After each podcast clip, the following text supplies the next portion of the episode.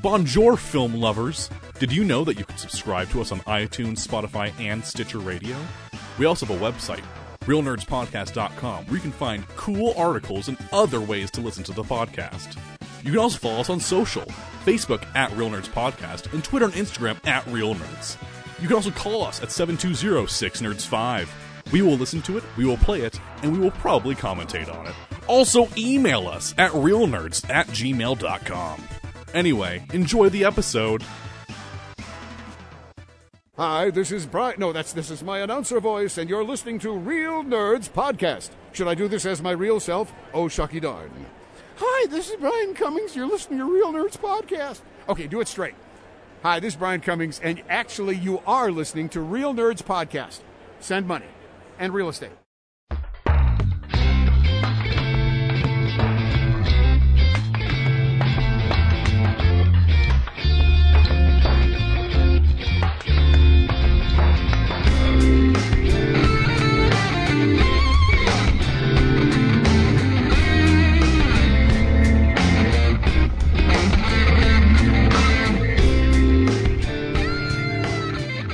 Welcome to Real Nerds Podcast, unofficially the official official podcast of Denver Pop Culture Con 2021 and beyond. I am Ryan. I am joined only this time by Brad and Kellen's voodoo doll. Just just us today. Yeah, OG crew. the OG crew. Even when you were talking to the point, you've been watching TV. Yeah. Um, and so um, I think our listeners are going to be really excited. We're not going to have 30 minute ramblings about Jane Austen, The Blacklist, Jack Benny, um, anime, and um, something else. And else. people from old Hollywood. Yeah. Instead, you're going to be hearing 30 minute ramblings of us. Yeah. We're gonna nerd out about stuff that happened this weekend. Yeah, it was Big time. pretty. It was pretty crazy. I, um, you know, because DC Fandom happened, and it's one of those things where you know San Diego Comic Con was online. It was okay seeing some of the panels, but uh, the Fandom kind of blew it all away. Um, because even their panels are really interesting. You know, they had all the creators on there, and they're well organized. Uh, it was well done. And they're short. Like they weren't Yeah. hour long affairs. Um, and yeah, the Q and A sessions are all pre recorded and you know, they weed out all the weird questions, so that's nice. Yeah, and you know, it, became such a big deal, and people re- they realized how popular it was, and I they split it up into two. So I was looking forward because they're going to have a Harley Quinn panel for the cartoon, and that's going to be now September 12th, along with uh, a Mortal Kombat and Injustice panel. So their TV is going to be the second part, and video games. And speaking of video games, they showed two sweet video games too. Um, so yeah, yep. But we also talk about movies that come out in theaters after 18, no longer than that, because we had two film explosions, 20 weeks of not seeing. Yeah, exactly, because five months, and I'm pretty sure. yeah, last week was week eighteen of the Nerdemic, so So then add in two film explosions, so that's 20 weeks That's true. exactly. wow. Um, we were finally able to go. I went to the movie theaters twice this week. Yeah, me actually. too. Nice. Um, but Two this different week, ones. yeah, well, the only- three. I tried to do two different ones, but um, the Alamo is closed on Monday and Tuesdays. My guess is to clean and um, get everything set back up because um, next week I think they're going to get really busy. Their Bill and Ted screenings are almost all sold out. Um, so they're doing it responsibly, and that's okay too. Yeah, I um, don't want I don't want people going whole hog into Yeah. business as usual. Well, I mean, at uh, my uh, so the movie we saw this week was Unhinged. Um, I know I got some comments on our Facebook page asking how it was, um, how many people were there. Um, so I also saw uh, the Goonies in theaters, and um, and that was more packed than Unhinged. I think there's about twelve other people in there, um, and this fucking thing is trying to upload the update for our printer. Um, anyways, um, so there's about 12 people in the Goonies. And um, what was cool is Regal, every other row was closed. And then the front two rows were closed. I think they, I think in Colorado you can operate at either 40 or 50% capacity. I'm not 100% sure. Um, but it's still nice to see that there was that many people out but they weren't near us. Um, and you know, to put people's mind at ease, if you select on the app, because I I did a test, so I went with Laura and Kellen, and so I bought three tickets in a row, and then I was going to see, you know, I bought them, and I re went back into the app and see what seats would be available, and they blocked off the two seats next to Laura and the two seats next to me. So they kept the six feet there. Um, and yeah, and then the I went the, the thing about the Alamo though is this was the Alamo, right? Or Regal? uh, Regal. Okay, because Alamo is different. They don't Uh, they don't do the opposite rows, mm-hmm. which I think you know it's not like the virus only travels in like a straight line, like Yeah. x-axis. You know, it's 360. Yeah. so I'm surprised the Alamo had all the rows open. You know, Mm. that there wasn't like a buffer row. I wonder if it's because the Alamo there's more distance between their rows I guess, yeah, because they have to have where the servers run through. That's true. Um, so that's probably why. Um, but yeah, it's. Uh, I, and then I went to Unhinged, and I think there was eight people in my theater, um, which I was actually surprised on a Monday at noon. Um, and uh, you know, it's if you're responsible and you use a mask, you know, you can order if you want um, snacks. I ordered it all through the app. So when we showed up uh, yesterday for Goonies, we just walked up and they gave it to us in like a tray, and you didn't have to talk to anybody. You didn't have to do anything. It was really easy. Um, So, so at Regal, they actually take the food to your chair. No, so you go in and check in. So like um, on the the app, they updated. There's like a little popcorn icon in the corner. When you cl- click on that, you can order your um, food, and then they have it ready for you when you get there. Hmm. So, so you just walk up and say, "Hey, I'm Frost," and they go, "Okay, here's your popcorn," and then they fill up your drinks and then they let you on your way. So Gotcha. it's it's pretty easy. Um, I I wasn't uh, nervous going there. Um, I wasn't nervous for my kid or my wife. Everybody wear, wore a mask. Um, everybody was really respectful. Um, and people don't have to sit next to me, so that's really awesome. In the movie theater, I tell Dad I would wish for a voodoo doll. Yeah, and um, so because you know me, like I always drove me crazy. I'll never forget when I went and saw The Dead Don't Die. And- love, Helen, please, buddy. and uh, um, he like I don't mind him talking to me, but he's I don't know if you can hear him. He's like yelling right in my ear. Yeah, I can hear. he's talking about his dream of a voodoo doll. Anyways, um, I you know what I saw Dead Don't Die, and I the back of the theater was packed, so I bought my row, ticket like in the third row, and there's nobody else in the row, and the movie's about to start, and then this dude came and sat right next to me with his girlfriend, and he sat like in the where how the Alamo has the tables, so he shared my table. I'm like, dude, you can literally just sit next to your girlfriend and not share a table with somebody you don't know. So I'm really stoked that people have to social distance from me. Yeah, I'm pretty sure like that's a like will make him move move because he just wants to be upfront with his girl. hmm Um, yeah, like I think they were hoping that you would be like, ugh, and just move somewhere else. Yeah, but nope. Yeah. I stayed there. I made sure I got Good. popcorn. I was like, uh, but how was your experience at the theaters, Brad? That was all right. Um, like I said, the Alamo, I was, I was surprised. Like when I bought my ticket, I, you know, I bought a seat with no one around me, and you know, like two days later, uh, so I, I saw The Empire Strikes Back at the Alamo Nice. at like 9, 10 p.m. Um, and yeah, like by the time the show's, you know, showtime, it's like three dudes had bought seats in front of me. Go get us a Lunchable or something. Gosh. yeah, three dudes bought like the seats in the th- three seats in the row in front of me. So, you know, I was like, really? like you can like there's like four of the rows ahead of that. You can just space out some more. So I asked the server, you know, because the rest of my row horizontally was empty. So I just moved down to like one of the corners.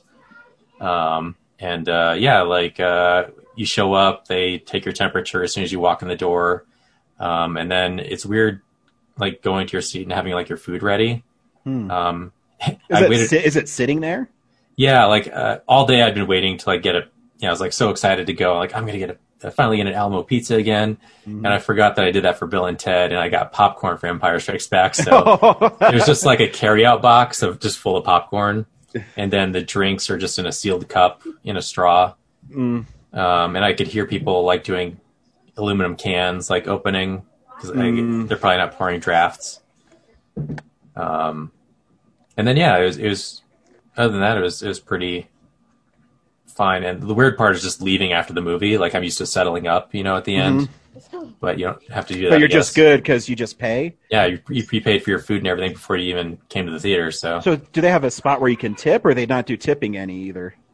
I guess you could tip. I mean, when you buy the food, it already collects a tip. Oh, it does option to. automatically. Yeah. Okay. Like, um, and then if like you can order refills, so they give you like a Ziploc bag, Ziploc bag full of the the order cards and the pen. Hmm. Um, and but you can't order new food. So oh, okay. But you can just order like more soda. yeah. Um, What about popcorn? Is popcorn no longer unlimited? I don't know. I didn't get through like like the the, the they give you a smaller portion because of the Mhm. carryout box. Sure. than than say the, like the the big bucket used to get.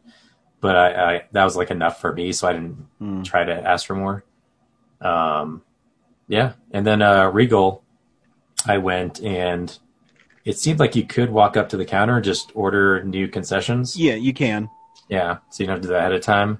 But um, I was one of three people in that screening, and um, when you order, I was confused because there was only like three rows you could um, pick seats from.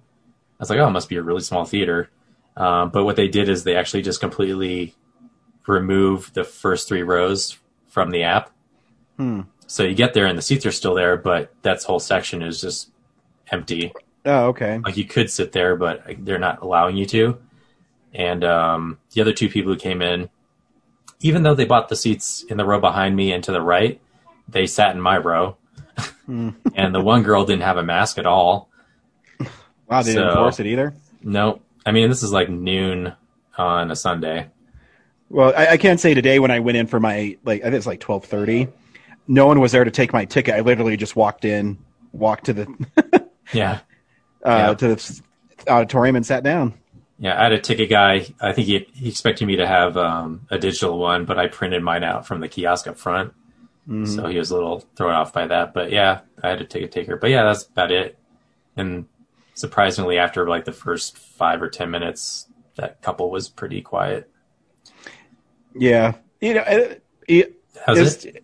it, it felt yeah, it felt the same. I mean, the the uh, Oh, uh, the cleaning because I stayed through the credits. The cleaning crew came in, and it's really just a dude with a spray bottle just misting the seats. yeah, So I thought it was a more involved like sterilization process. no, they have um, it's some sort of chemi- uh, spray that the FDA approved. It's the stuff the NFL uses. Hmm. Like it's just they just walk around and spray and then wipe. That's all they do. Yeah, I'm guessing like the the fewer rows too. Like you you could fit you could distance people down in that front section. I'm guessing just out of like uh you know per like how many people they have on hand to like do the cleaning. hmm They figure like, well, let's just take out like less work if there's less seats, you know, less to disinfect. So Yeah, and I honestly, it, it's just. sm- I mean, it's going to be smaller crowds. It's not the worst thing in the world. Um, I, I didn't. I never felt like unsafe. I think they're doing it the right way. I mean, I had minimal contact with anybody, yeah, um, so good to go. I mean, I'm excited for next week. I might. I'll probably see movies all week long because I've missed it so much. yeah. I mean, as long as you just like to wear that mask and you know it's not 100, percent but it's It's something, than- and, and obviously it's working because when they started really being strict with masks about three, four weeks ago, like the cases are going down, people who are dying are going down. So if you listen to scientists, you're good to go. So yeah, so everybody, you should be all right. We have minimal contact with people. It's great to be back at movies. Um, I, so I'd you- say if you like you're buying tickets and you see the theaters, you know, mostly full, like maybe Mhm. just pick a different time. You know, Yeah, if there's seats available. and that's the good thing right now is because they're not going to have you know weekends with four three or four new movies they're going to be like this week is unhinged and then they'll have new mutants next week or bill and ted and then it'll be Tenet you know it's not going to be crazy Um, Yeah. because i mean i don't know if at, did you go to the mills where'd you see unhinged at Uh, River Point. so the mills had like 20 showings of unhinged Yeah, so um, even though they're all spaced out, I mean, there's not a lot of movies to watch right now. So it, hopefully we'll get the uh, vaccine sooner than later. And um, I'm actually more excited about the retro screenings. Like, oh, it's so fun. I there's, you know there's movies I never thought I would actually get to see I um, know. programmed. Yep. Yeah, it's. Uh, I chose the Goonies because I knew it was something Kellen would watch, and he. I, I'll talk about it. He uh, he had a good time. Um, so yeah, we also talk about movie news, what we've been watching, and stuff that's coming out on Blu-ray. Um, you know what? I want to start with the movie news because uh, this stuff got me excited this week. I know I'm finally excited about news for the, like the first time in like two years. It's real news. Uh, this week, um, before we get into the cool stuff, I just was going to point out that Variety uh, said that Unhinged made almost five million at the box office. For number So one. yeah, so they're they're actually saying that that's actually a good thing. That you know they realize they can put a movie out, people will go see it, and um, and so it was kind of good that it was unhinged. And I think by the time Tenet rolls around, that it should be up and operational and um, good to go. And I read that um, Denver is one of the highest markets for unhinged. So really? yeah. I mean, should just know why. My birthday now. Um, so yeah, so uh, but the big news is eight, buddy. Um, the the the big news is DC Fandom happened now because we have this stupid virus and it's um, really put a damper on everything. DC, when they canceled Comic Con, decided that they're going to have their own event called DC Fandom. Like a D23. Yeah, you know? exactly. Uh, all digital. And uh, we kind of talked about a little bit, but you know, when I saw the line, I said, "Oh, it'd be cool." You know, they'll just have, "Hey, let me show you some." You know, like an EPK from the early days of DVDs, where I really like working with James Gunn. Doesn't Yeah. really show you anything. And so, I like you, I had it on in the background because I was watching sports all day. So I just had it like sitting on my laptop. Um, and then I had to go to work. So then I had it just sitting on my laptop in like the corner. Um, and then something started piquing my interest.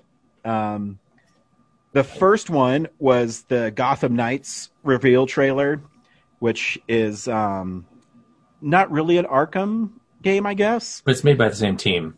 Uh, kind of. It's made by uh, the Montreal one, where they made Arkham Origins. Um, but I'm excited because you can play as Batgirl in it, um, because Batman is supposedly dead. Yeah, supposedly. Yeah, I'm pretty Uh, sure it's just deployed a draw the owls out. yeah, I think so too. Um, but I mean, it's kind of cool because you get a variety of gameplay and you can play co-op.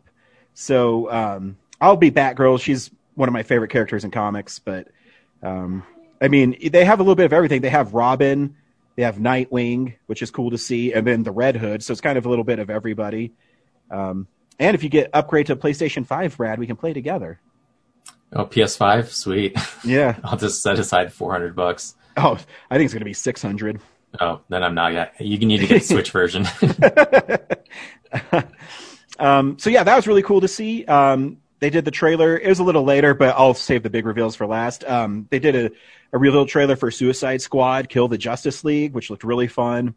Um, I like Looks this. like- Like, they're making games where it's like you play as other characters. Like Yeah. we've had so much. You play as Batman or you play as uh, Superman. Superman. Yeah, like they're all. It's, yeah, four or five games. Well, really, like twenty or twenty, like over the past thirty years. yeah, I mean, when have you ever seen Batgirl in a game? Yeah, I mean, she's in, she's in she's in Injustice, a fighting game, but you know, in a story-driven game like that. And I mean, Yeah. Harley, and, and even Harley Quinn. I mean, she's in Injustice too, but um, you know, you can play as her or King Shark. W- when did King Shark become cool? I, after the animated show, I guess, because like he's one of my favorite things about that show. oh, he's yeah, he's great in that. I think he was on like The Flash or something as a villain, yeah, I um, think you're right. and then ever since then, like I've been hearing, I like What I never heard about him until at, at that point. And it's a perfect segue to James Gunn's The Suicide Squad. Hey, Brad, do you mind playing the trailer for all our listeners for The Suicide Squad? Here we go. think it's going to surprise people. You kind of sit there and go, how did they do that? It's going to be different from any superhero movie ever made.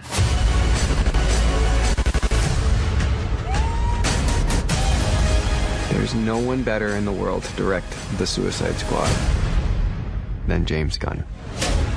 I was excited with an opportunity to be able to do The Suicide Squad in the way it could be done from my point of view. This one is completely unique. This is a gritty 1970s war movie combined with the brilliance of James Gunn's characters and comedy. You need your director to set the vibe. The Suicide Squad is just a twisted fantasy of characters. Within each of our characters, there's a certain beauty. Within most of them. Some of them are just pretty crappy through and through. Be like a douchey Captain America. The guy who believes in peace at any cost, no matter how many people he needs to kill along the way. Okay, I got it. Don't ever settle back like you think you know where this is going, because you don't. As soon as you have some sense about what's about to happen next, James comes in. Everyone's exploding genitals, heads, arms, legs. It's like a big, massive graphic novel brought to life. This is by far the biggest movie I've ever made. I don't think that you know what to expect. Don't get too attached. This has been truly the greatest, most exciting journey of my life making this film. Cut. That was great. So the King Shark's in that one. Yeah. um, and you know what's really cool is I love that comic books are cool now and they do comic accurate costumes. Because um, the Harley in it looks like kind of her Injustice character. Um, you know, she looks more of the Suicide Squad version of Harley, not. Um, I don't know. You'd call her in The Suicide Daddy's Little Squad. Princess? Yeah, I mean she's fine, and I mean I think Margot Robbie is amazing as Harley Quinn. Um, I mean, if you're going to like some like, uh, you know, they described it as a '70s war movie. Like Mhm. this outfit makes more sense. It's more tactical. Yeah, and, and it's and this was a cool little reveal too because it was like a trailer mixed in with um, some people talking about the film, um, and then they released later. I don't know if you want to play this one. I don't think there's any um, dialogue, so it might be hard. But they did like a roll call. Yeah, it's Um, just the song. So Yeah, so uh, it tells you who who's who in it, and I mean you're talking about. I mean, do you remember when you wouldn't people would not do comic book movies like big stars? They wouldn't touch them. oh yeah, like they're know. embarrassing. Yeah, Yeah, you know, because like film uh, people wouldn't do TV for the longest time. exactly. And now it's totally changed because they realize like, oh, I can make tons of money doing this, and the movies are fun. Um, so I mean, the cast in the Suicide Squad is incredible. It's also really the only game in town. Like, Yeah, like I mean, Hollywood's not really making low budget indie films. You know, No, I mean someone's got to come along and kind of do that. Um, but Brad, to me, the biggest surprise of the week, and I didn't know this trailer dropped because I was on a call um, when you sent the message. Um, but you said you sent a message like, "Holy shit, the Batman trailer!" I was like, "Fuck you!" There's no the Batman trailer. Brad's pulling a prank. But to my surprise, Brad, you can actually let's play the Batman trailer for our listeners.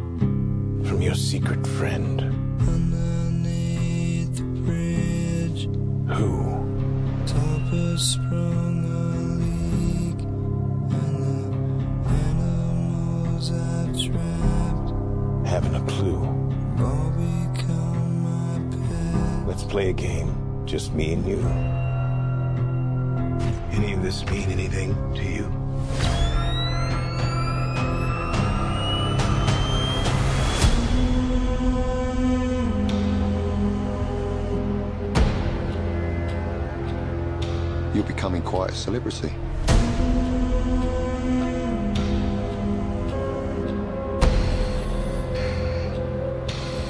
Why is he writing to you?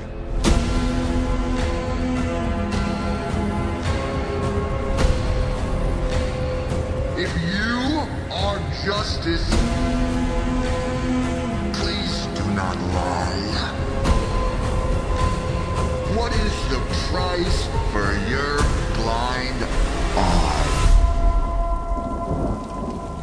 you supposed to be?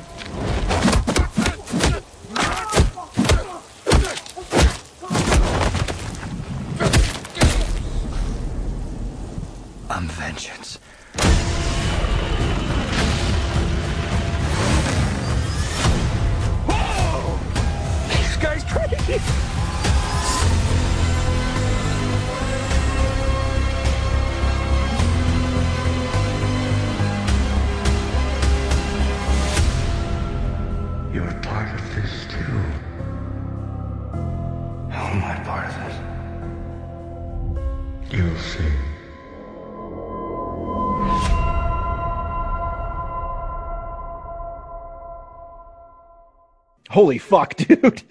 Yeah, I mean, uh, it, you really want to be able to watch it. So I, everyone just listening to it, like, yeah, it's okay, but really, like, watch it. But I Um, love the music in it too.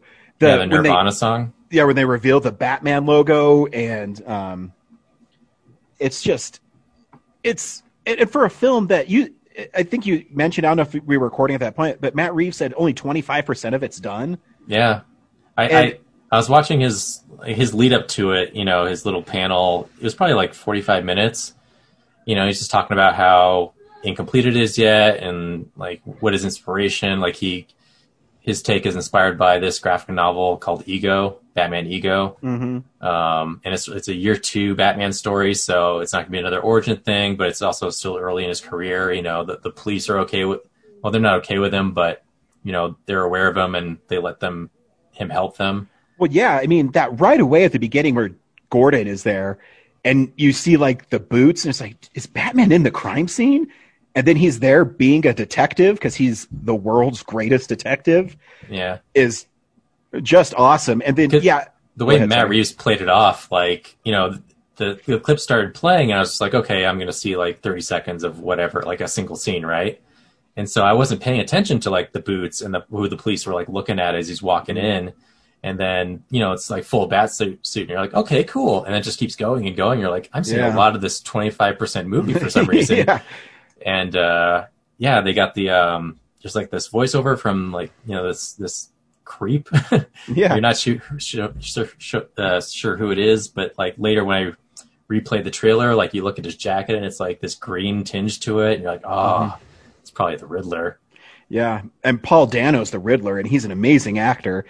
And you know what's cool about it is it seems like Matt Reeves and the team at Warner Brothers, instead of just sitting on the footage raw, they color timed it. They did all the work into it to put this out there and says, you know, we know this was supposed to come out in was it originally March or June? Uh, definitely 2021 anyway, but Yeah. I, that's so, that that had to be like just a optim because like who doesn't release a Batman movie in summer, right? Yeah, and now it's October, I think. Which I mean, it's not the worst delay, but it. But I bet it'll be 2022, just because, like I said, you're gonna Mm. deny it like a Batman release for the summer, I don't know. I, I the only unless reason I it's would. unless it's rated R. Yeah, well, the only reason I say it's not is because it's uh, Joker was in October, and true. um, and I think they're going to want to make movies because I think Warner Brothers' only movie this year is Wonder Woman. Oh, and Tenet, but like, uh, so they're they're going to try to make their money back with, I mean, the Suicide Squad and um, When's Suicide Squad? Uh, dude, I don't know. I have to look that one up. Yeah, I thought that was like May or something. It might be May, but it's it, it's going to be interesting.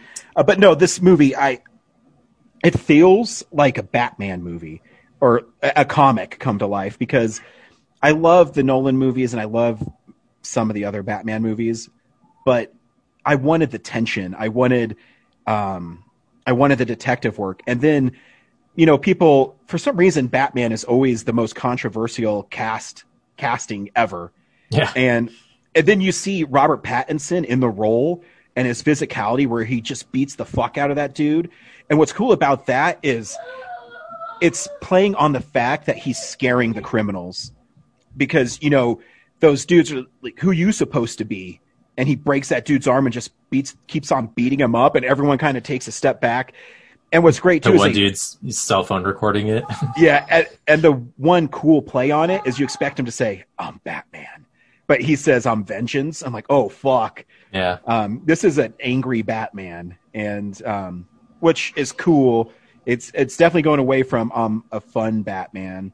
Um, it seems like it might be a mixture of the gritty and the dark knight stuff Well, it's interesting Um, that people think like this is finally gritty because I like I thought the Dark Knight was still you know oh it is coming off of the Burton um, Yeah. Schumacher stuff. Like it doesn't seem that much darker to me, other than like we're addressing like an actual serial killer. well yeah I, I think the tone is darker Yeah, because you know it, it feels like it could be rated r i doubt it will be rated r yeah. but I it, but it feels like it, it has a really true crime because true crime's so popular right now it has a true crime feel to it you know um and if if the uh if the riddler turns out to be a serial killer that leaves clues all over the place that's pretty awesome. It's also interesting like how many people are treating like oh he's they're finally doing the Going on vacation to a hotel. I'm gonna bring my voodoo doll. okay buddy i'm on a podcast. Can you give me a moment and then i'll hang out with you okay? Thank you um um it's it's interesting that people are just now like oh they're finally doing the Dark Knight detective story, but um you know the the whole Riddler is a serial killer. I think we we even talked about early in the show, like after the you know when they were making the Dark Knight Rises, like where were they going to go after the Joker? Mhm. And people were pitching that idea as the Riddler is a serial killer, you know, leaving r- riddles for the Batman. Um, way back then, so it's, Yeah. it's interesting that people are treating it as a surprise.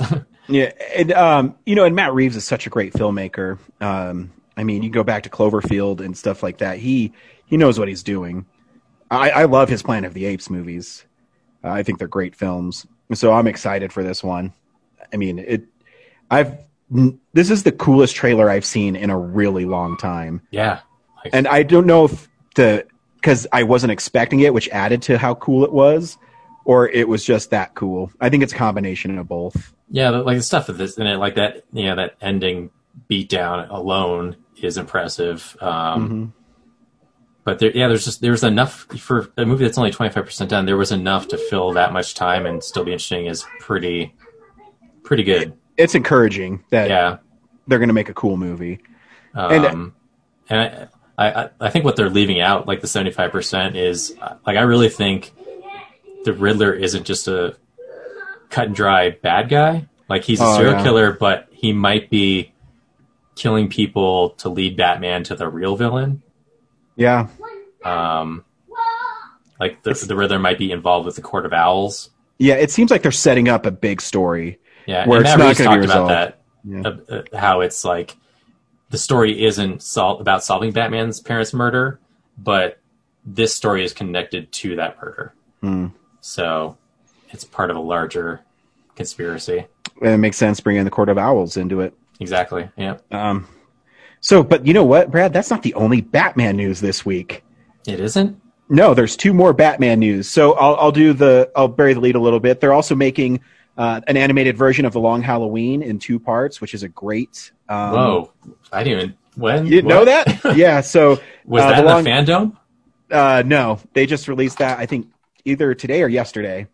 Um, it'll be in two parts. It's a Tim Sale, Jeph Loeb uh, comic, which is amazing. Um, if you haven't read The Long Halloween, make sure you pick it up. Um, it will be put into two parts. It might be my favorite Batman story. Is it? I just I just did breaking news to you right now. Yeah, I, I'm I'm googling it right now. Nice. I, I did not hear that. So yeah, so The Long Halloween will be part of the DC animated universe. Well, hopefully they don't add some stupid shit to it like they did the other ones. Uh, I don't think they have to because it's how many issues is it? Twelve, duh. Yeah, it one for takes place month. month. Um, I should know that. I literally have. Well, I have like eight of them. You drop your comics card off at the door. No shit. Um, and other Batman news is Ben Affleck is coming back as Batman or Bruce Wayne. I don't know if he's going to be Batman um, for the Flash. Which, uh, if you that was a really short panel. But if you wa- listen to Andy Muschietti, who directed um, some of my favorite horror movies over the last couple years, um, he he said that uh, it's going to introduce the world to the multiverse. So my guess is Flash running and messing with time is going to make worlds collide or something. I don't know how it works. I'm not the biggest Flash uh, person, so I couldn't tell you exactly how it works. But Yeah, I know he can he can he can fuck with time.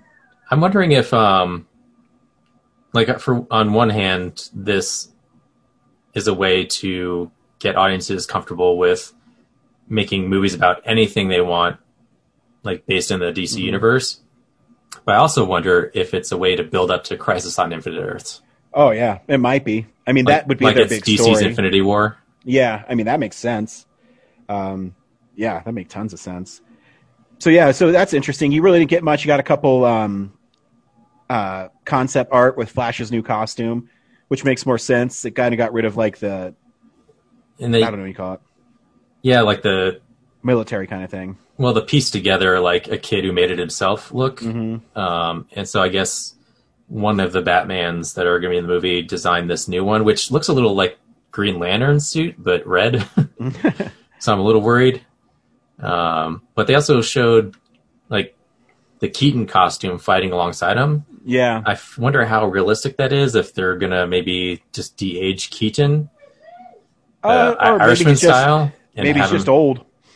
like I expected him just to kind of show up as Michael Keaton playing Bruce Wayne because he's so old. But if they show the suit fighting alongside the flat, I'm like, do you think old Yeah. Bruce Wayne would still be wearing that costume I don't know. I don't know in that I- uh, universe? It might just be a concept thing. There, might- um, there might make changes to it. I think maybe just because it's recognizable, because it's that costume's iconic. Yeah, yeah. Um, I, I expect it's probably a hype thing, just like, oh, Yeah. cool, like this conveys what we're trying to do really easily. But I can't imagine in the movie like old Michael Keaton's going to wear the costume. I mean, I mean, he still looks good. You know, he might be able to do it. Maybe. We'll see. There's only one way to find out. Wait a year and a half, and we'll know. And now we also have a clear picture of uh, Justice League, the Snyder Cut. Yeah, so word is it's going to be uh, 4 Uh-huh. one-hour episodes, Uh-huh. uh, which Yeah, yeah, makes yeah, sense. Um, Uh-huh. because long ago Uh-huh. Justice League was envisioned as a two-parter. No so way. that would make you know two Cool. movies, two hours apiece. So that that I can't believe they did that. lines up with the four-hour Uh-huh. version. We'd uh, yeah, yeah, yeah, yeah, yeah, four hours worth of footage that we've been told uh, Zack Snyder had filmed. So uh, that looks pretty cool. Um, get to see Darkseid right away, and uh, is a, there's a couple things from the original, uh, you know, Joss Whedon movie uh, repurposed in here, and um, yeah, it looks pretty good. Um, definitely going to be subscribing to HBO, HBO Max because of it. So Um, also, The Rock debuted um, kind of a, I don't know what you'd call it, maybe an introduction to Black Adam um, that with art by Jim Lee with his voiceover. Yeah, as an animatic, really. Yeah, it looks pretty cool um, because again, I, I know who Black Adam is. I don't know like the intricacies of him. I knew he was he's from Egypt and he's old. Yeah, I, I thought he was a villain, but according to that thing, he's like he's just kind of an anti-hero. Like Yeah, he, he- does heroic things, but he'll cross the line to do it. he reminds me a lot of Namor uh, from Marvel, where um, at times he's a villain, and other times he's a hero. He kind of just walks that line. His morality is blurred. Yeah. Yeah. So, uh, yeah, I'm trying to think if I missed anything. from Uh. Shazam is actually getting a sequel, Fury of the Gods. So I didn't, I missed that panel, so I don't know a ton about it, but I'm excited because I love Shazam. Shazam. Yep, Shazam is great. I think uh, Sinbad is in it somehow. Remember Sinbad? Yep. It'd be awesome if they brought Shaq. Yeah. He was Shazam. Or he was Kazam. Oh, those Kazam, damn it. You- You're the victim of the Mandela effect, my friend. Um, and uh, the only really other news I have is Olivia Wilde has been tapped to possibly direct Spider Woman or a Marvel movie for Sony, which everyone thinks is Spider Woman. Yeah, would was, be uh, awesome. I heard someone say that, it, like, it I think it makes more sense that it should be Spider Gwen, a Spider Gwen Oh, yeah. movie. Yeah, but they might not do Spider Gwen because she's I, she's in Spider Verse. Um, if you make a Spider Woman movie, though, it could be like a spy movie because um, there's great the the new Jessica Drew stories are awesome. But yeah, I, I think uh, it'd be a different. I, I love uh, Spider Woman lately. The art in it's incredible. The story is really fun. Um, so I don't know which version of Spider Woman they're going to do. I hope it'd be that one. Um, but we'll see. I, I th- and and I love Olivia Wilde. I mean, she's actually really talented behind the camera, and she's great to look at in front of it. Um, yeah, I guess there's a Tron Legacy or Tron sequel news, um, and it doesn't sound like she's a part of it, so that's kind of a bummer. Yeah, she's good in that. You know, Yeah. she's she's actually really she is so talented um, that I, I think she. It seems like she's kind of uh, transitioning from doing less acting to doing more work behind the camera, which she should because uh, Booksmart is a great movie, and um, she should continue to do that work. I, I fully support that woman. She's awesome. yeah, and getting more f- uh, women behind the, the camera is and definitely. I, yeah, I think it's important, especially if you're going to tell a Spider Woman story. Tell, I, fig- I figured because of Booksmart, like she would be someone up like to do a Spider Gwen. Oh you know, yeah, like, like I mean that girl makes in a high lot school. of sense. Yeah. I mean it still could be. I mean technically Spider Gwen is Spider Woman, so Hmm. yeah. I mean she doesn't go by Spider Gwen in the comics. She goes Yeah. by Spider Woman. Um, so yeah, so I mean she I guess she could still do a Spider Woman, and it wouldn't be Jessica Drew. It'd be Spider Gwen. It'd still be Spider Woman. And that'd be interesting. In in the comics, Peter Parker's the bad guy. He turns into the lizard. So Oh. be interesting. yeah. There's some Um, Spider Gwen knowledge for you. Hey, Brad, every week you go around town. And this week is no different. Take me around town. Hey, film buddies, follow me around Denver.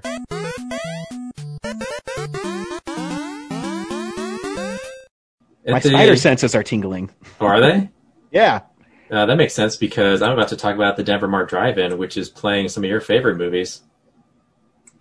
Uh, Friday, August 28th through the 30th, Sunday. Um, they are playing Spider-Man: Homecoming and Spider-Man: Far From Home as a double Nice. feature.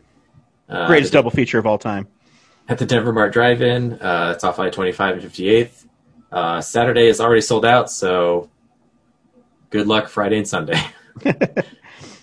uh, the Holiday Twin has in Fort Collins. They have on screen one Despicable Me three and Jurassic Park: The Lost World. Um, Those are that's- weird. yeah. I, I'm trying to find the connection in that. Universal? Yeah, but you think it'd be Jurassic World, but Yeah.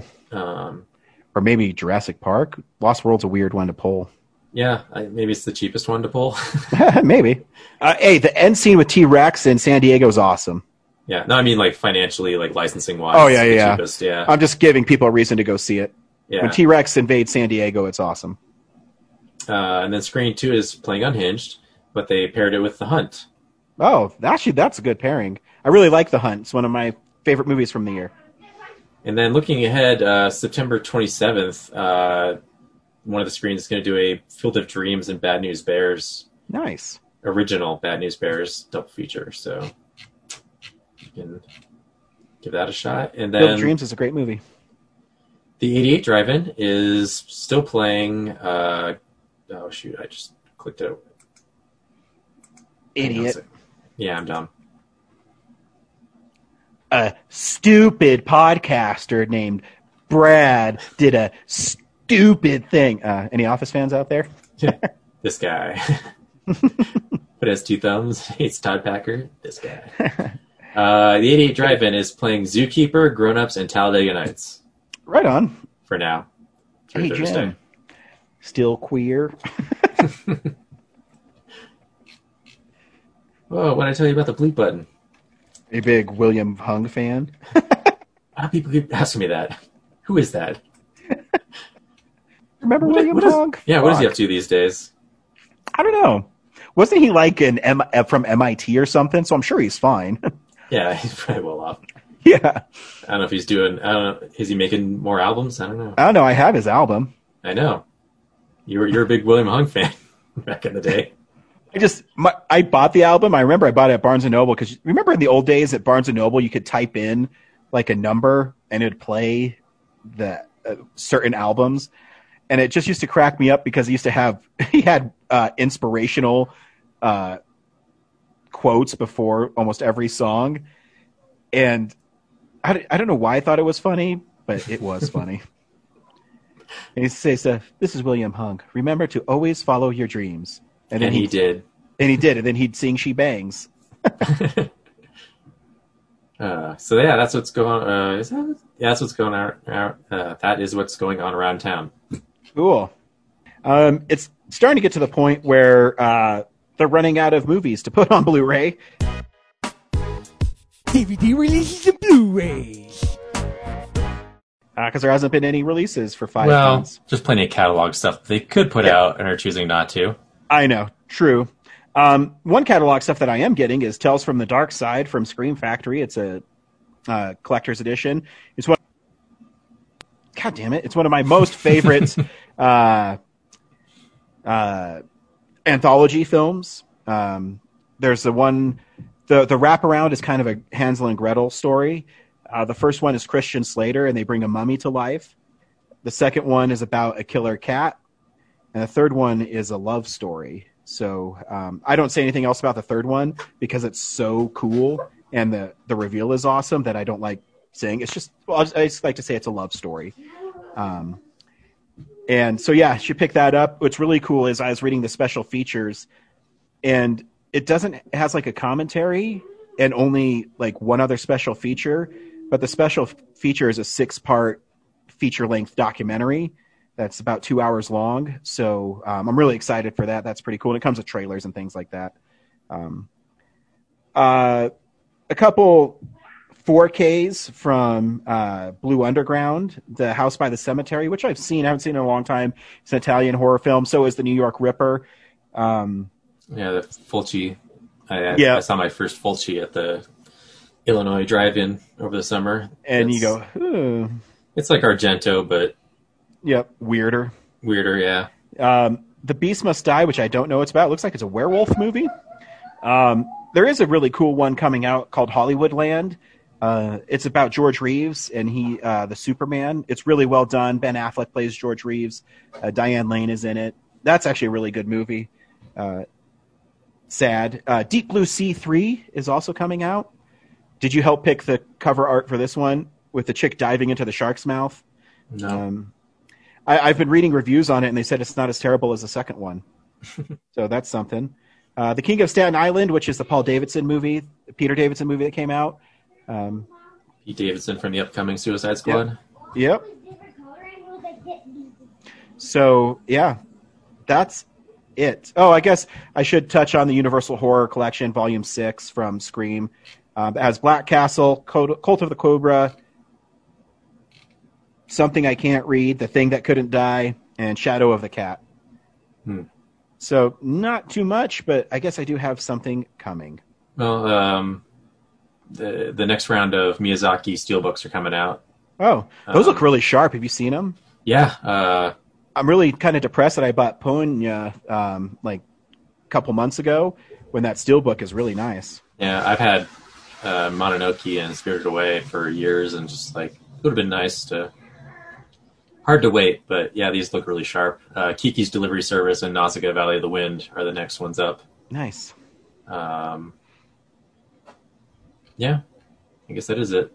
I mean, there's Hey, Corinne, tons of other you- stuff, but What do you think about those Miyazaki films? Oh wait, she's not here. We're good. I always I always do these tests to see if people actually listen, like our you know our other hosts if they listen to our shows. So I call people out constantly on it. To see do that every week anything. from now on. If Oh, someone's it's it's happening. yeah, I'll give James a pass because he's busy with his family, but Yeah, everybody really else is- busy now. yeah, everybody else gets shit on. Hey, what's that turtle thing behind you? Is that that uh, their uh, that sweet NECA uh, thing? It's a big green box. This yes, one right here? yeah. yeah, that's the um, the Mutagen Tour like extra swag. So it's like a T-shirt, uh, Oh, nice. tote bag, concert ticket, guitar picks. Nice. Um, I've got a extra large if you want one. Oh, yeah. I mean, if you're not going to use it, that's my size. I will wear it proudly. Is it extra large? I think it's extra large. Um, yeah, it's like twenty five bucks. No, it's not. Is it a Target exclusive too? Yeah. Um, I mean, it, it's not that hard to find. Like, I've found a couple, but uh, I picked this up for extra people, and they're not taking it, so Oh, got to sell it. cool. I've got a medium with the one. Like, I bought the actual figures, Uh huh. I didn't see those at all. I came the next day; they were gone. yeah, those are hard to find. I mean, I wouldn't have bought it anyways because um, I mean, you're a huge turtle fan. I like them. It's 150 bucks. yeah, it's 150 bucks. So with the swag. So yeah, nice. which is what I did. But yeah, cool. So we also watch films throughout the week in a segment we call "What We've Been Watching." So, uh, yeah, this is the stuff we've been watching. Brad, what'd you watch this week? A uh, couple things. Uh, Lego. I promise. um, I'm not turning into Zach. Uh, the drive-in had The Dark Knight and the Lego Batman movie back to back. That's a really Uh, cool uh, double bill. It's a really fun double feature. Uh, Lego Batman just flew right by. Like such a breathe, like fun movie. It's, it's just so brisk paced. Yeah. Um, and then The Dark Knight I hadn't watched in a while, just in general. Um, and you know, so much about the superhero landscape has changed since then. Um, you know, it feels like a movie that doesn't want to like. It's a great movie, but it also feels like a movie that doesn't want to like it does push boundaries, but also doesn't want to seem too silly. You know, Yeah. um, you know, like Avengers really embraces like all aspects of Marvel fandom, and it feels like Yeah. The Dark Knight is really pushing to not like not be a Batman movie. You know, Yeah, Which is- no, I agree. you know, it's trying to be heat, and uh, but it's yeah, the, the per- performance in it are great, and like the moments that like get you excited still work for me. So It, um, it's a movie uh, that's come out in the last 15 years that I've probably seen the most. Um, just because it's a movie I can always turn to. I mean, I think I saw it five times in theaters, and then um, you know you get it on DVD or Blu-ray. You watch it, and you watch it the special features, and you watch it again, and then it comes out on Ultra HD, and then you watch it, and uh, it's yeah, it's a movie I don't mind revisiting continuously. it's like uh, just the story itself, how it's put together. You know, it actually feels like it just presents a, ch- like a real challenge to Yeah. Batman. Like it's, it was, it was great then. It's still great now. Well, you know the layers behind it too, because you know everyone's going to point rightfully to the Joker and Heath Ledger's amazing performance, but I still think the Harvey Dent story is so heartbreaking, Oh yeah, and um, it, it just adds a whole other layer to it, and that just solidifies the Joker's uh, evil in the film, where he might have not won the blowing up the ships, but that wasn't his end game. His end game was to corrupt Harvey Dent. to corrupt Harvey Dent, and Batman wisely takes the fall. But it, it's such a great, it's a, it's a great story, and I love the Harvey Dent arc in it. Yeah, and like also sort of timely. Just you know, watching this anarchist like create like just sow discord and um, like false information. Um, yeah, yeah, just I wish I could experience it for the first time. Like Yeah, like be surprised by it again. Mhm. Um, that's the only part I missed watching. It's just like because I you know, you know what's coming. Yeah. I wish I could get back that feeling of not knowing where it's going. you know, th- th- I yeah, um, it's fun watching movies like that with someone who hasn't seen them. Um, you know, for the reveals or whatnot. Um, you know, but my wife watched Endgame for the first time a few weeks ago, and she was moved by it. And it's her first Marvel movie she's seen probably in three or four years. So I think the last one she saw was with me and was Civil War, and she She, didn't see missed any- Infinity War. yeah, she didn't see anything in between. And so uh, she watched it and she goes, Wow, that movie is really good. I said, I know. and she's only seen half of it. yeah, I know. That's wow. Yeah. I told people like don't watch Endgame without Infinity War because you like you need that setup to really appreciate the payoff because Mm. Endgame's all payoff. But see, what she did remember was uh, she's she's seen the Winter Soldier. So when Sam comes back and he says, "Cap, Cap, on your left," and she she sat up, I go, "Oh, that still lands." Like that's how iconic some of those moments are in the film. You know? Did you, did you see Black Panther?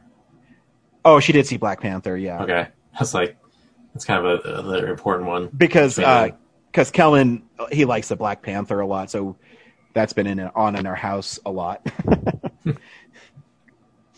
Uh, and the other thing I watched um, were a pair of documentaries. Uh, one is really short; it's like forty minutes, called "The Speed Cubers," and it's about these uh, two expert uh, Rubik's cube players, um, and they're doing like a national, uh, worldwide competition. Um, one is autistic, um, and the other one had all like all the records until this kid Max Park came along um, and broke them all.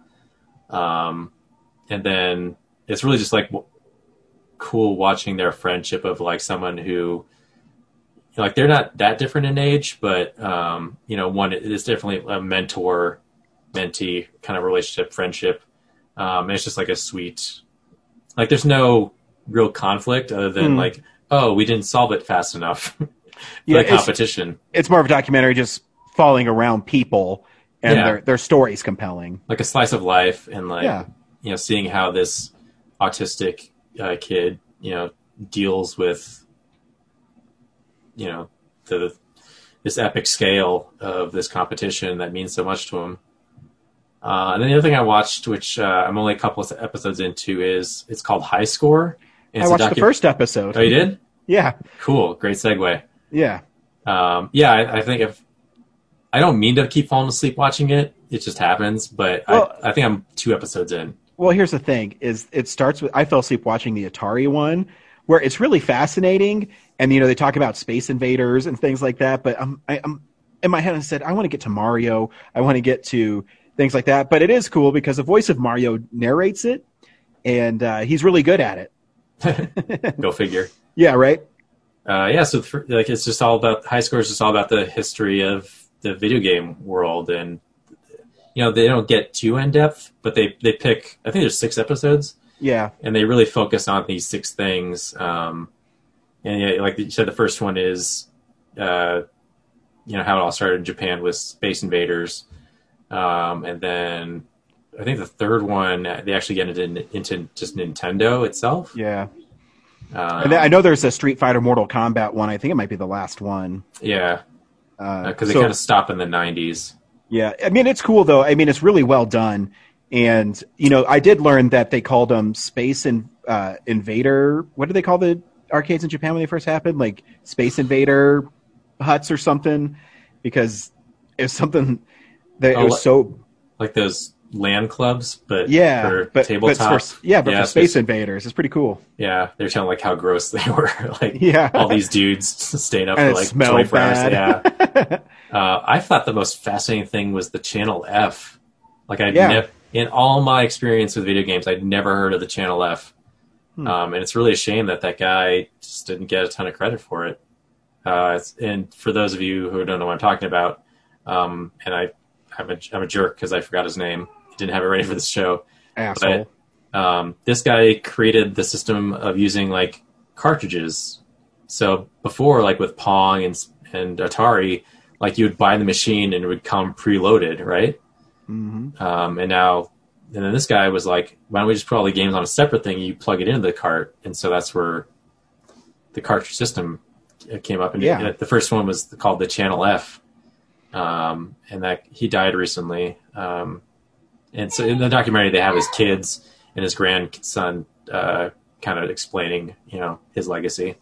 So It's it, it is a fascinating and it's such a cool. Uh, I mean, we play video games, so we might be biased, but I think the stories are always so fascinating because they always start with, "I didn't know what it was going to be." You know, the dude who made Space Invaders said, "Oh, I always thought octopus looked like you know aliens," Yeah. and so then he made like crabs and it's so simple. It, you know, it, it's it's really fascinating where they come from, their humble roots. You know, I, I know the story, but you know, Mortal Kombat. There was only four guys who worked on the first game, and you look at it now. I mean, the new one, five hundred thousand. I don't know. multi-million dollar development teams. Yeah, it's just it's just so fascinating, and it, you know, it even opens with uh, the dude. He's so funny. He said, "You know, I helped develop the Atari 2600, but I'm most remembered for making the worst game of all time." Yeah, ET. Yeah, yeah. It's so it's kind of fun. Yeah, they they have Nolan Bushnell on there. Uh, you know, talking about the culture of Atari Mhm. um, before it got bought out, and like he went on to you know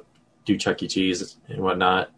Um, yeah, there's a, also that other team like I didn't know about um, that modded Space Invaders and in, in Pac-Man. Yeah. and their story of like, you know, they they go To dorm to- rooms and like rent them out. yeah, and turn them into like mini arcades. But Yeah. then they like you know Atar- Atari found out and you know sued them, so they went to court. And then uh, you know the the awesome part is that Atari realized that it was bad PR to sue them, Mhm. and so they just hired them to modify their games. Yeah, it's awesome. Yeah, so I love that like upstart, you know, uh, makeshift history, and yeah, part of it may be that we're from that era, so we it's more like there's a certain appeal to us. I don't know how modern audiences would find this I document know when interesting, but When I turned on Netflix when I found it, because I didn't even know it was coming out, and I like to think I'm pretty much have my finger on the pulse of stuff. Is number three in uh, in my like top ten on Netflix. Yeah. So that's good. and I was even, I was even fascinated by like they talk about making the Nintendo Power magazine, like Yeah. it's just uh public publications and it's cool to like even like the cinematography is good like they go to a lot Oh, of yeah. locations and yeah like they're So it's it's and- it's definitely well done. yeah Um, very well done. so i'm excited to get through the rest of that and that's all i watched Uh, yeah, I didn't watch too much either. Um, look for my new uh, episode, ultimate review of every Family Guy episode. I think I have like 16 coming out. Um, so I've been, I, I finished season three, uh, which was before Family Guy went on hiatus, and there's a lot of great episodes in there.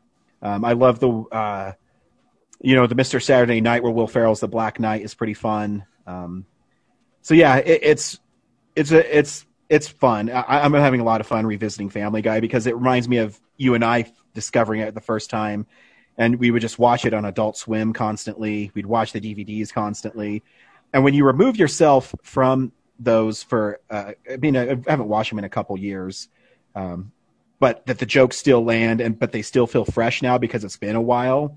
You know, like Baby smokes a lot or uh, silly things. But then some of the jokes don't land. I watched the one um, where Stewie sees the power of uh, the cheerleaders, and so he decides to be a cheerleader, and so he knocks out the head cheerleader, and Quagmire opens up the bathroom stall and says, "Dear diary, jackpot," because she's all tied up. Not quite. Um, they might be cutting that one out of Yeah. syndication so it, I mean, I still think it's funny. I can get why people think it's offensive, but at the same time, I think cartoons are the the medium that should push the envelope. Um, so it, it's really interesting. I, I don't.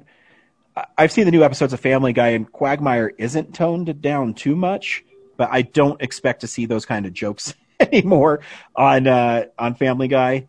Uh, but it's still a fun show. Uh, another thing about like those first three seasons, you know, they're fighting to stay on the air, right? Mhm. Whereas everything after that is kind of like we did it, and we don't have to like, they, like they really embrace what made them successful. So it's like they really lean into the cutaway gags. You know, there's less like family stories, like Yeah. schmaltz. yeah, Um, well, you can. It's interesting you say that as I've been watching because I've been pretty much binging them. Um, if I watch them, like it's because I try to. I'm doing like five different series right now, whether it's Scream Factory, Blueberried, Cate Blanchett, Family Guy. So I kind of break them up, and but when I watch them, you know, the early seasons had a lot of ABC stories. When you start getting to season halfway through season two and then in three, it's really just one story and then they kind of branch out from there. So I mean, there's one where uh, you know, Meg and Lois go on spring break, but Peter uh, stays behind. But his story is the fishing story, the main story. But they have the breakup of, oh, here's you know maybe five minutes of Lois and Meg. Um, so they kind of went away from that, but it still works, and they just still have some pretty great episodes um, coming up. In season three, where they had they started the Brian and Stewie like road to Rhode Island So relationship. Road to Rhode Island is season two. So yeah. Oh, so wow, season, that early. Season three, I think, is Road to Europe. Um, I'll have to look Wow. at my notes I because later. I started taking notes because I realized if I binge all these episodes together, they blur together. So I started making notes while I watch them. I'm pretty sure Road to Europe is season three. Um, so that should be done soon.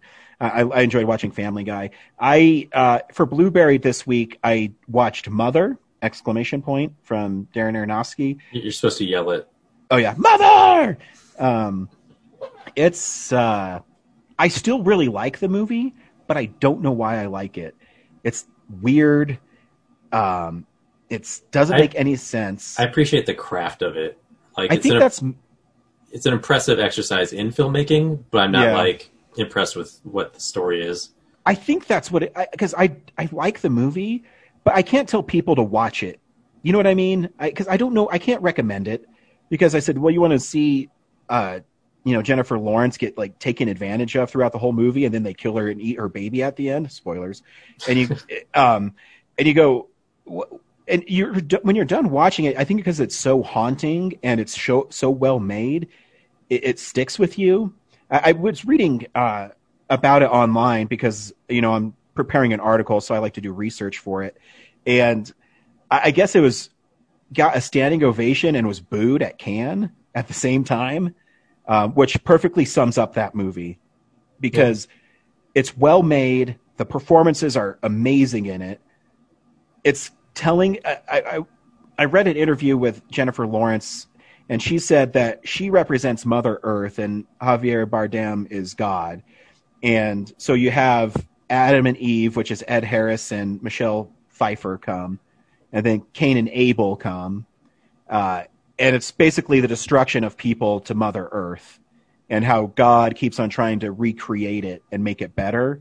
So he'll destroy it all, and then she's always. Uh, so the the movie spoilers is a loop. It starts with uh, the house being burned down and Jennifer Lawrence kind of coming reborn in the bed, and then it ends the same way too. So it's a continuous cycle of uh, the dangers of man. Um, and even Aronofsky said in an interview, he said, if you take time and try to analyze it, the movie makes absolutely no sense. So he said, you kind of just have to go in and watch it and make your own decision. And I think he's right. And I think he, uh, that he knows that is why I think the movie works. Um, but again, I would never in a million years recommend this movie to anybody. Um, you have to discover it on your own. If you want to see a really fucking weird movie, um, you can email me. I have the 4K and the regular Blu-ray, so um, I'll send you the regular Blu-ray, and you can watch it for yourself. Um, and I got the 4K because it was on sale for nine dollars at Best Buy. So, um, which is weird because if you go on Amazon, it's thirty four dollars. So if you see it at Best Buy and you're interested, and it's only nine dollars, I think it's worth nine dollars. Um, it's an okay movie. Uh, and the last thing I watched is The Goonies. Uh, I took Kellen to see The Goonies, and Laura, my wife, uh, for the first uh, weekend movies were open. Um, I, I, I, I do really like The Goonies. Um, if you haven't seen The Goonies, I, I don't know. It seems like a movie everyone has, has seen. But in it, um, a group of kids, their town's about to be demolished for a country club. And so they're, they're this group of kids, and they go try to find a treasure from um, the longest dick joke running in the history of cinema from One Eyed Willie the Pirate.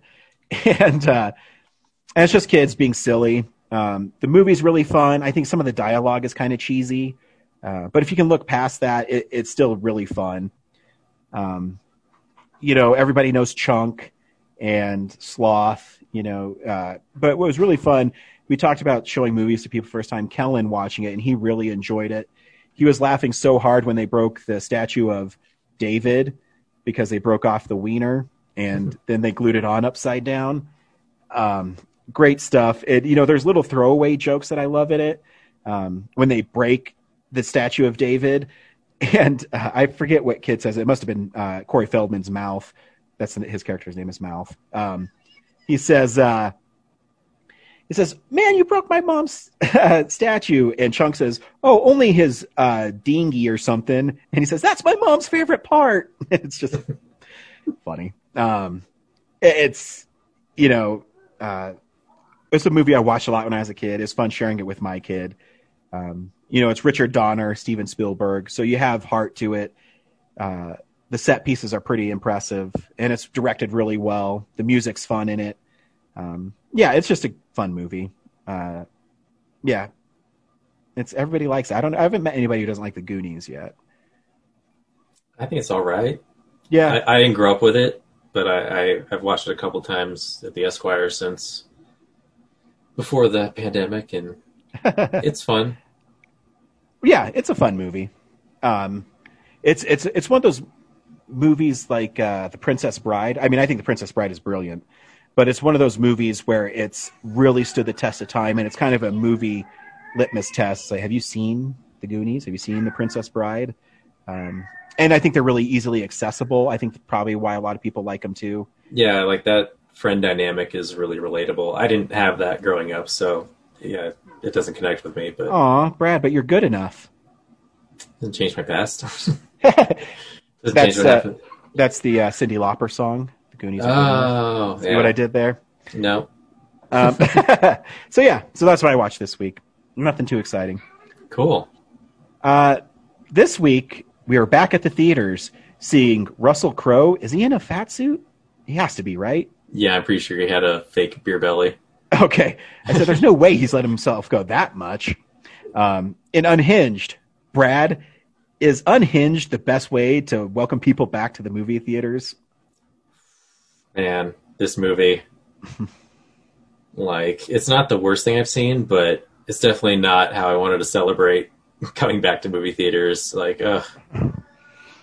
Yeah, it's it's a kind of a cheap throwaway thriller, um, but some of the messages in it, um,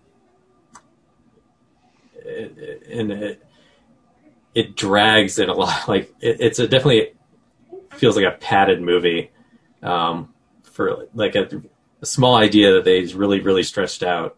Um, yeah, it's it's rough for me.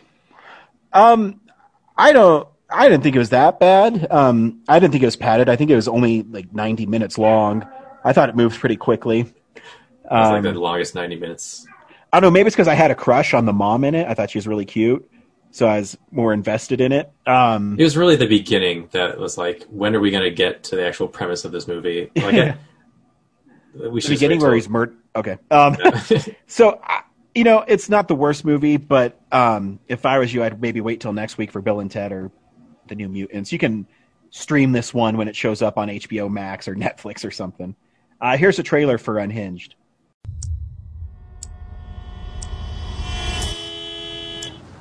Come on, man. Go!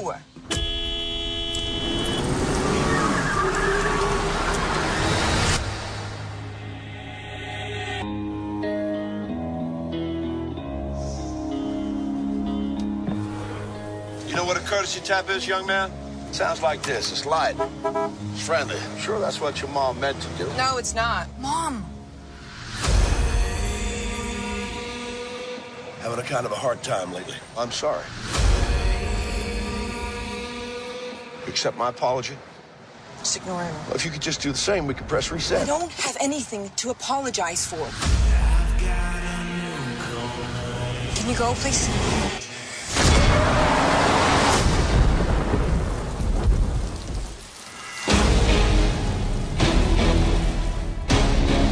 Ma'am, are you okay? I'm pretty sure the guy in that truck's following me. He's road raging. Why don't you just chill, man? Go your own way.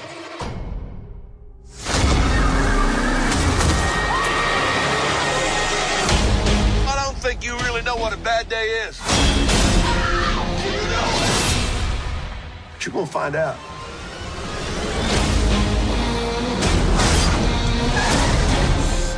That man stole my phone. Andy? I'm sitting here. I'm waiting for you. Whose phone is this? I'm right across from your friend. Hey, listen to me. Uh, he's not a friend, okay? He's the psycho who came after me today. This is where your first lesson begins. Give me my phone. Put him back on this goddamn phone! No, I can't do that.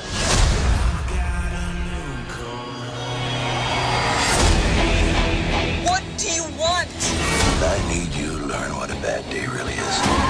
I need you to learn how to say you're sorry. And you're gonna learn. Through violence and retribution. Sounds like you're waking up. I'm wide awake. You better bring your A game. You're gonna need it.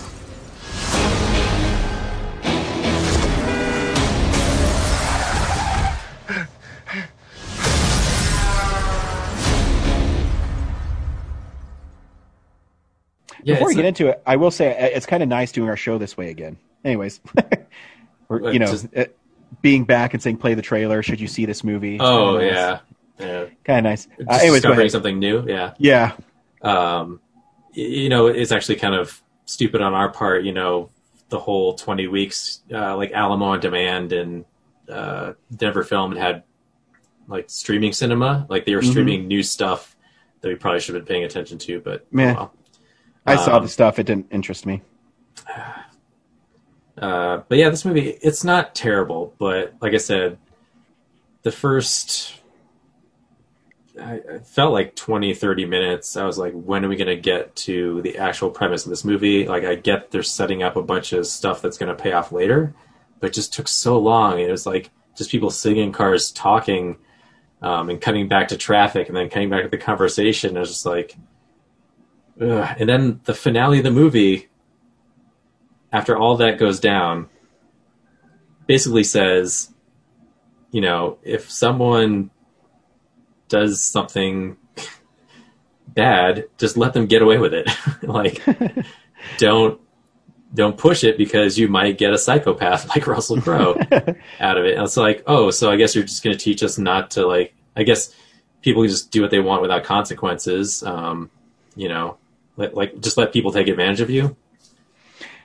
Yeah. Um, so might run into a bully. Like, Uh, so the film is about um, this mom and son that are running late, and then this car is parked at the stoplight, and she honks her horn at him, honks her horn at him, then drives around him, and he comes up and wants an apology. Russell Crowe's character, she doesn't give it to him, and then it plays out kind of And- like a thriller. and he admits that like yes I, i'm sorry i was i wasn't paying attention i was stopped in traffic but you didn't have to honk so loudly at me Yeah. Um, but he is already on the edge because what you find out, you know, the one thing I did not like about this movie is some of the dialogue was stupid. Oh, yeah. But um, I don't like movies that do exposition through newscasts where it's someone sitting down watching it and they're being told what's happening, you know? Um, and that happened two or three times in this film. And uh, so i thought the I would- worst exposition was russell crowe when he's uh, torturing her brother um, like before he kills mary uh, he's explaining like his motivation to him like that kind of guy like that guy does not have any self-awareness right yeah. like, like he's explaining what he's doing like he's the supervillain for James Bond. I'm just like, there, there's no way that guy knows like the psychosis that he's under and is able to articulate it. It's like, so that made my eyes roll.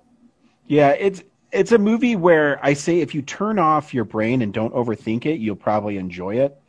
Um, Yeah, there's some shocking, like intense stuff. oh yeah, when he kills uh, Jiminy, uh, one of the uh, brothers from It's Always Sunny. Yeah, Jimmi Um, Simpson. Yeah, um, it's pretty hardcore yeah, because you don't expect him to actually kill him, uh, but he does, and he has no remorse because you find out that at the beginning of the movie, Russell Crowe kills these two people in the house, and it's his ex-wife and her new boyfriend or whomever, and it sets him on this path where he doesn't care anymore, and yeah, yeah, and the whole time too, I was like, lady, just drop your kid off at like a police station. yeah. Like early on, before like she even goes to that gas station and where it really takes off. Mhm. Um, you know, in the station, she should yeah, like they should just call the cops right there. Yeah. And I get like, okay, well, if you do that, there's no movie. But like after she parks like under that bridge, Yeah. and, and, like decides to implicate her f- like boss who just fired her as like his next target. I'm like, I like I know she called the cops to like alert them to go to her house late, but like our hero just sold out her. yeah.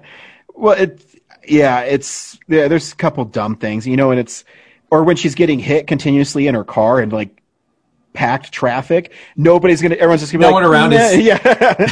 yeah, Yeah. whatever. Fuck her. Yeah. You know, you know, earlier in the day she honked at him really loudly. Fuck that Yeah. chick. And I also feel like the whole movie was written around like the um, one-liner at the end of like, "Here's your here's your soft tap," and she kicks the scissors into his eye. I'm like, "Yep, yep." They they started there and worked their way backward. Um, yeah, you know, it's like I said, it, it's not the worst movie I've seen. It's no House of the Dead, but yeah, it's okay. yeah. It's just Well, you know, you, I knew I was in trouble. I don't know if you got. Did you see it at Regal? yeah. Did you see the Jim Caviezel trailer before it? Ugh, yeah. And it looked really cheap. Well, you know what I mean? It's from this uh, political guy. It's like one of those ultra conservative movies. Oh, is it? Yeah, It just looked really cheap to me. I said, "Oh, uh oh." yeah. It's an it's a, a- a- agenda movie. And, and let me be honest, um, it, Unhinged doesn't look cheap. I actually think it's shot pretty well. Yeah, I, th- I thought it was like because it has a ton of like car stunts in it. Yeah, yeah. I mean, real car stunts, which is nice to see. Yeah, like those aren't low budget at all. Yeah, so I mean, it, And closing had- down highways, like Yeah. I mean, you can tell that Russell Crowe is maybe on set for two weeks, but because he's gone for extended Yeah. periods of time. and he's like he his character like he does a good job. Like I think the Yeah. acting's still good. Oh yeah, I just think the dialogue and like the plot and Yeah. stuff. Like also her brother is just like here's a guy who we're supposed to feel sorry for later, but they set him up as just like this douchey total dick, right? Yeah, so like when he gets like tortured or set on fire, I'm just like, okay, like Yeah, like good.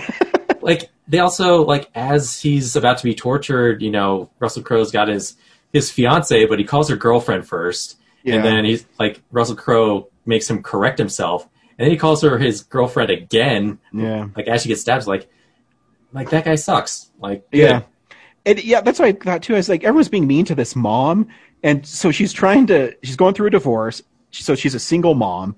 Her mother has Alzheimer's. She's trying to get her kid to school, and her boss fires her. I'm like, what the fuck? it's like the most cold blooded thing because she's Like, a s- I guess there must have been like a series of like late shows, like. But you'd hope that, like, you know, 15 minutes, you'd be like, okay. Yeah. You know, I, I understand you're going through a lot, but you know what? Fuck you.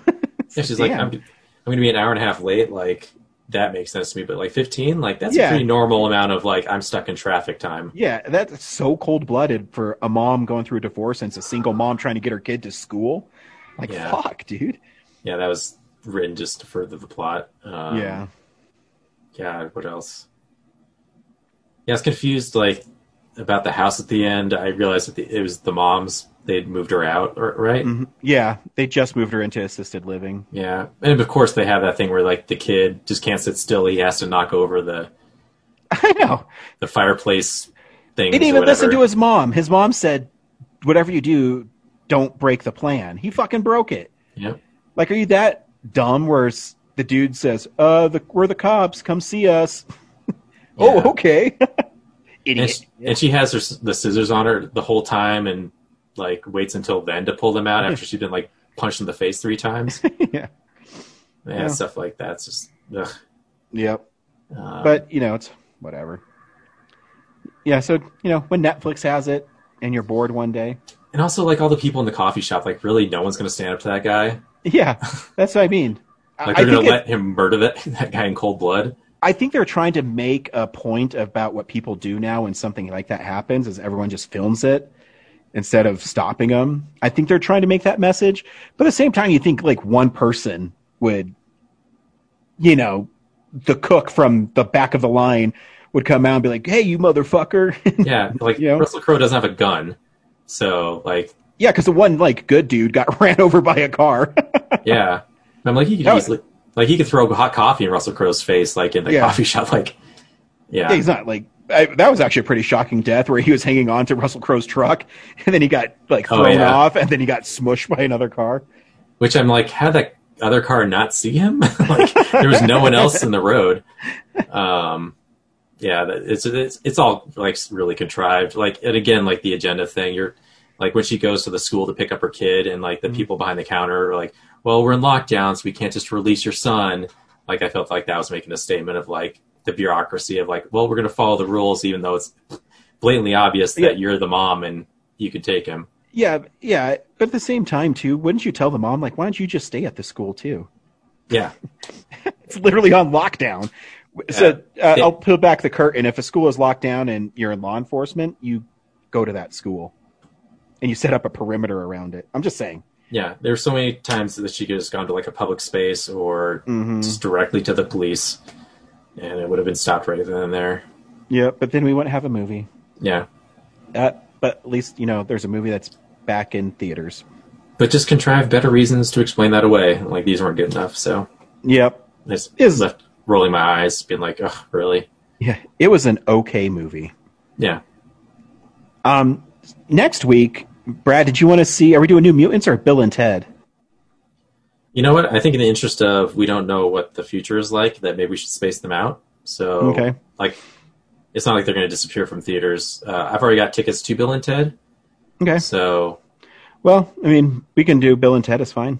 yeah, and then maybe after then it's- Tenet, we go back to New Mutants. Yeah, we could do that. Because I, don't know what's happening after Tenet. I don't think anybody does. So Yeah. I think they're waiting to see what these three weeks look like. Cool. So 'Cause, yeah, uh, Unhinged made five million, but like even a like a low opening for a weekend is usually twenty million. So Uh, yeah, well, I mean, I think there's extenuating circumstances this week, but we'll see. Next week will be interesting.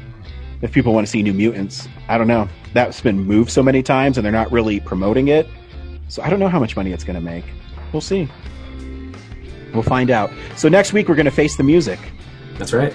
Um, thanks for listening. Bye.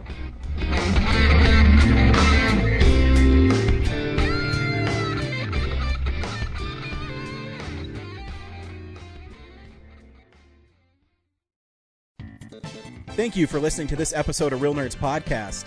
Real Nerds Podcast is a production of Nebulous Visions Multimedia.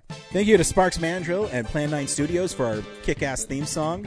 Also, if you're in the Denver area and you're looking for a cool place to see movies, we see them at the Alamo Drafthouse in Littleton and now also in Sloan's Lake. Thank you to Colorado Coins, Cards, and Comics for supplying us with all our comic needs, especially you, Andrew. You know who you are. And a big shout out to James's mom. I'm giving you an electronic hug that you can feel through the airwaves. Thanks for listening and have a nice day.